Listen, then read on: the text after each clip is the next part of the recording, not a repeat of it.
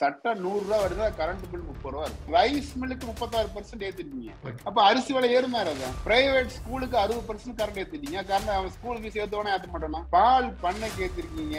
ஒரே வருடத்தில் நாற்பத்தி மூணு பர்சன்ட் கட்டணத்தை ஏத்துனீங்க அப்படின்னா எல்லா தொழிலும் மூடிட்டு தான் போகும். மிக குறைவான கட்டண உயர்வு சினிமாக்கு மட்டும்தான்.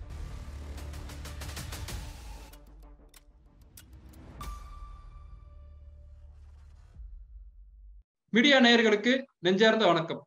நம்மோடு இன்று இணைந்திருக்கும் சிறப்பு விருந்தினர் பொருளாதாரத்துல மிகவும் புலமை பெற்றவர் நிறைய பொருளாதார விஷயங்கள் இவரை கேட்டு தெரிஞ்சுக்கலாம் அந்த அளவுக்கு பொருளாதாரத்துல ஆழ்ந்த ஞானம் கொண்ட திரு செல்வகுமார் அவர்கள் நம்முடன் இணைந்திருக்கின்றார். அவரை அன்புடன் வரவேற்கின்றோம். மீடியா சார்பாக உங்களை வரவேற்கிறோம். ரொம்ப சந்தோஷம் உங்களை சந்திச்சதுல.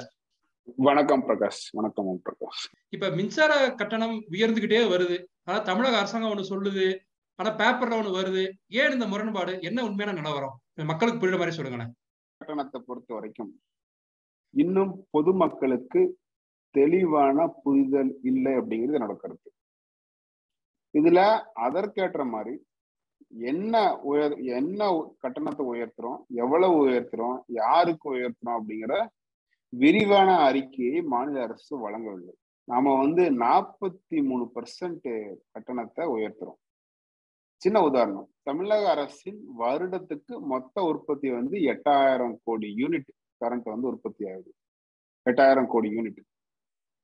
அதற்கு தற்போதைய கட்டணம் யூனிட்டுக்கு ஆறு ரூபாய் சராசரியா வசூல் பண்றாங்கன்னு வச்சுக்குவோம் இது புதிய கட்டணத்துல புதிய கட்டணத்துல வந்து அவங்க சொல்றது அதே எட்டாயிரம் கோடி யூனிட்டுக்கு வருடத்துக்கு தமிழக அரசுக்கு கிடைக்க போகும் வருமானம் வந்து அறுபத்தி ஒன்பதாயிரம் கோடி கட்டணத்தை வந்து உயர்த்திருக்காங்க.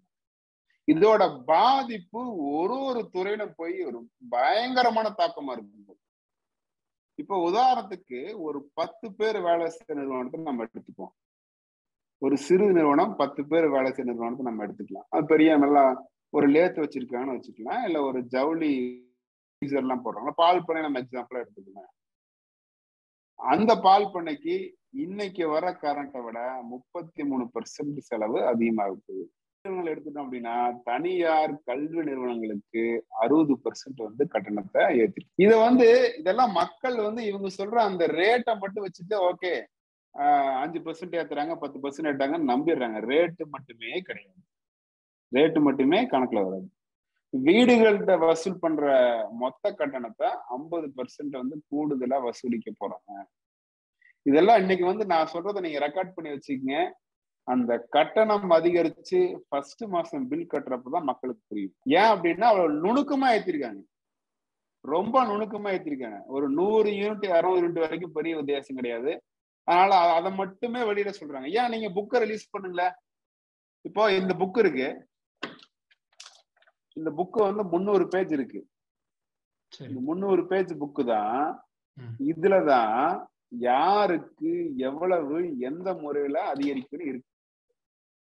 இது பொது வெளியில இந்த புக்கு இந்த கட்டணம் வந்து என் மக்களுக்கு புரியுது. அதனால வந்து கொஞ்சம் தான் ஏறுதுன்னு மக்கள் வந்து இப்போ சரியான புரிதல் இல்லாம இருக்காங்க. பில்லு வந்தாதான் தெரியும். ஒரு ஒரு சராசரி மிடில் கிளாஸ் குடும்பத்தை எடுத்துக்குவோம். அவங்க வீட்டுல கிரைண்டர் இருக்குமா? ஃப்ரிட்ஜ் இருக்குமா? இருக்குமா?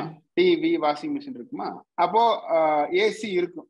ஒரு மிடில் கிளாஸ்ல ஏசி எடுத்துக்கலாம். இந்த மாதிரி ஒரு அஞ்சு equipment TV mixie grinder washing machine fridge AC இந்த இருக்கிற குடும்பங்களுக்கு ஐநூறுல இருந்து ஆறுநூறு யூனிட் வரைக்கும் செலவாகும். சராசரியா. ஒரு மாசம் முன்ன பண்ண வரலாம். சராசரியா ஐநூறு யூனிட் வச்சுக்கலாம். ஐநூறு யூனிட் வர்ற குடும்பத்துக்கு தற்போதைய மின் கட்டணம் ஆயிரத்தி நூறு ரூபாய். புதிய மின் கட்டணம் ஆயிரத்தி எழுநூறு ரூபாய். அறுநூறு ரூபாய் வித்தியாசம் வருது. இது ஒண்ணு மக்களுக்கு தெளிவாக புரியவில்லை. அவருக்கு தெளிவா புரியாம தவறான தகவலிலே மின்சாரத்துறை அமைச்சரும் திமுக ஐடி இவங்க வந்து தவறான தகவல்ல மக்கள்கிட்ட பரப்பிட்டு இருக்காங்க உடனே மத்த ஸ்டேட்டை போய் கம்பேர் பண்ணுவீங்க. மாடல் ஆட்சின்னு சொல்லிட்டு மத்த ஸ்டேட்ல தேர்தல் வாக்குறுதி மின்சார கட்டணத்துல யாருமே கொடுக்கறது இல்ல நாங்கள் ஆட்சிக்கு வந்தால் வருடம் ஆறாயிரம் ரூபாய் மின் கட்டணத்தை சேமிக்கலாம் அப்படின்னு வாக்குறுதி யாருமே கொடுக்கல. நீங்க தான் கொடுத்துட்டு வந்தீங்க. நீங்க தான் மின் கட்டணத்தை குறைச்சிருக்கணும். நீங்க ஸ்டேட் கம்யூனிஸ்ட் ஆட்சியா இல்ல காங்கிரஸ் ஆட்சியா பிஜேபி ஆட்சியா? அதை முதல்ல சொல்லுங்க. நீங்க ஏன் மத்த ஸ்டேட் கூட கம்பேர் பண்றீங்க? வாக்குறுதி கொடுத்தீங்க நிறைவேற்ற வேண்டியதானே மத்த ஸ்டேட் கூட கம்பேர் பண்றதுக்கு உங்களுக்கு ஓட்டு போட்டாங்க. நீங்க ரிசைன் பண்ணிட்டு போங்க. மத்த கட்சி வந்து பண்ணட்டும். அதனாலதான் பிரதமர் மத்திய அரசு கொடுக்க கூடாதுன்னு சொல்றாங்க. மத்திய அரசு கட்டணத்தை உயர்த்த சொல்லி வற்புறுத்துறாங்கன்னு சொல்லுவாங்க. அதுல முதல் முதல் கேள்வி வந்து மத்திய அரசு சொல்றத சொல்றதுக்கு நீங்க எதுக்கு ஆட்சி பண்றீங்க? கொத்தடிமை ஆட்சியை நடத்துறீங்க. சுயமரியாதை இருக்கல பண்ண மாட்டேன்னு சொல்ல வேண்டியதானே நாற்பத்தி மூணு சதவிகிதம் கட்டணத்தை உயர்த்த வரும்னு சொல்லக்கூடாது அவர்கள் சொல்லுவதெல்லாம் ஒரே ஒரு புள்ளி தான் பேஞ்சட்கோ என்ற நிறுவனம் நஷ்டத்தில் இல்லாத மின்சாரம் இருந்தால் மட்டுமே தொழில் வளர்ச்சி பெருகும் மக்களோட வாழ்க்கை தரம் உயரும் அப்படிங்கிறது மட்டும்தான் மத்திய அரசு. அதற்கு என்ன பண்ணணும்? தமிழ்நாடு அரசு என்ன பண்ணணும்னு அவங்க பத்து பாயிண்ட் கொடுத்துருக்காங்க. ஒண்ணு நீங்க வந்து உற்பத்தி செலவை குறைக்கணும். எப்படி குறைக்கலாம்? குறைவான கட்டணத்துல மின்சாரத்தை உற்பத்தி பண்ணணும்.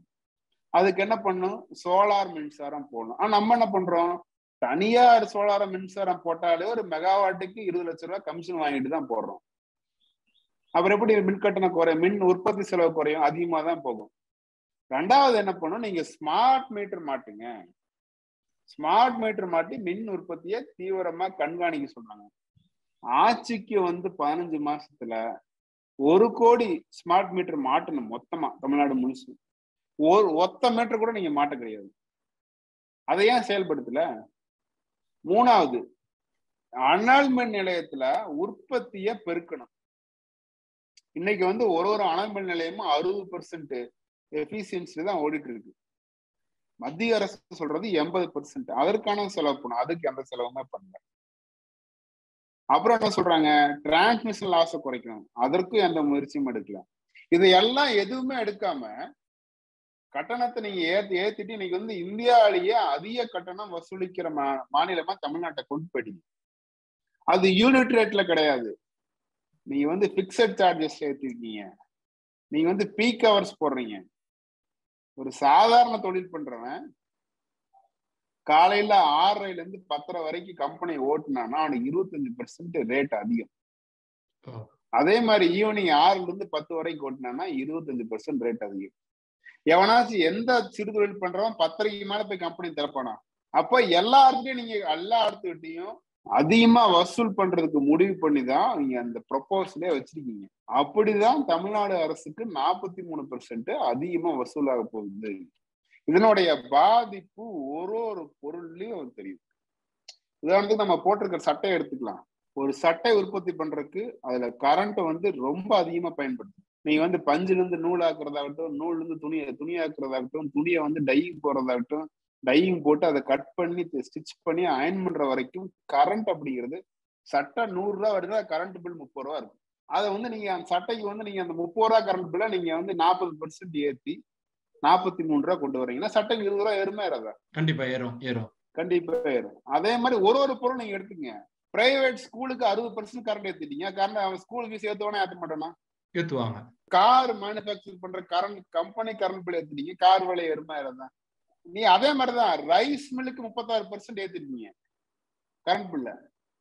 அப்ப அரிசி விலை ஏறுமா ஏறாதா மறைமுகமான விலையேற்றம் எல்லாத்துலயுமே அப்ப.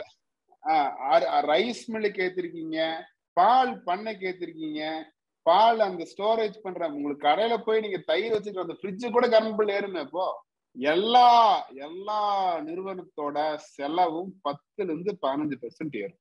அப்ப எல்லா பொருட்கள் விலையும் பத்துல இருந்து பதினஞ்சு பெர்சென்ட் ஏறுமே தான் கண்டிப்பா ஏறும்.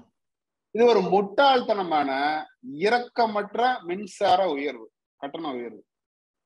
ஒரே வருடத்தில் ஒரே வருடத்தில் நாற்பத்தி மூணு பர்சன்ட் கட்டணத்தை ஏத்துனீங்க அப்படின்னா எல்லா தொழிலும் மூடிட்டு தான் போகணும் யார்கிட்ட போய் இப்ப ஒரு ஏற்றுமதி பண்ணது வந்து எடுத்துக்கலாம்.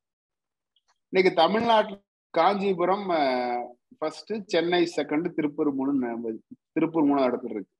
இந்த கட்டணத்தை வந்து நான் தமிழக அரசு கட்டணத்தை ஏத்திட்டாங்கன்னா ரேட் அதிகம் கூட யாரும் கொடுக்க போறது இல்லை. ஏற்றுமதியை பொறுத்த வரைக்கும் ரேட்டு நீங்க வந்து ஏற்றுக்கொண்ட ஒப்பந்தம் போட்டீங்கன்னா அதுலதான் நீங்க சப்ளை பண்ணணும். நேத்து நேத்து ஒரு கார்மெண்ட்ஸ் கம்பெனிக்காரர்கிட்ட பேசிட்டு இருக்கேன். அவருக்கு மட்டுமே நாற்பது பர்சன்ட் கூடுதலா கட்டணம் வருது. அப்ப அவரோட லாபம் அப்படின்னு ஒரு அமௌண்ட் வச்சிருப்பாரு இல்லையா? அந்த லாபம் வந்து இப்ப ஜீரோ எல்லாமே விலைவாசி ஏறும் இனிமேல். குறைந்தபட்சம் பத்து பர்சன்ட் ஏறும் எல்லா பொருட்கள் மீது ஏன்னா கரண்ட் பில் நாற்பது பர்சன்ட் பண்ணிட்டீங்க. அதோட தாக்கம் எல்லா பொருள்லயுமே இருக்கு. எல்லா பொருளையும் நீங்க வந்து இனிமே இது இதெல்லாம் கொடுமை என்ன தெரியுங்களா? எல்லா தொழிலுக்கும் கண்ணாப்பணம் ஏத்திட்டு சினிமாக்கு மட்டும் மிக குறைவான கட்டண உயர்வு சினிமா சினிமாக்கு மட்டும்தான். அப்ப உங்க தொழில் சினிமா நீங்க ஃபியூச்சர்ல கட்ட போறத ஷாப்பிங் மால் அது ரெண்டுக்கு மட்டும் ஆறரை பர்சன்ட் ஆறாகால் பர்சன்ட் தான் ஏத்திட்டு மத்த எல்லா துறைக்கும் நாற்பது பர்சன்ட் ஏத்தீங்கன்னா எப்படி தொழில் பண்றது இவ்வளவு நேரம் பொறுமையா விளக்கமா நேர்களுக்காக பதிலளித்த உங்களுக்கு மீடியா சார்பாக நன்றிகளை தெரிவித்துக் கொள்கின்றோம். ரொம்ப சந்தோஷம். நன்றி வணக்கம். நன்றிங்க பிரகாஷ். நன்றி.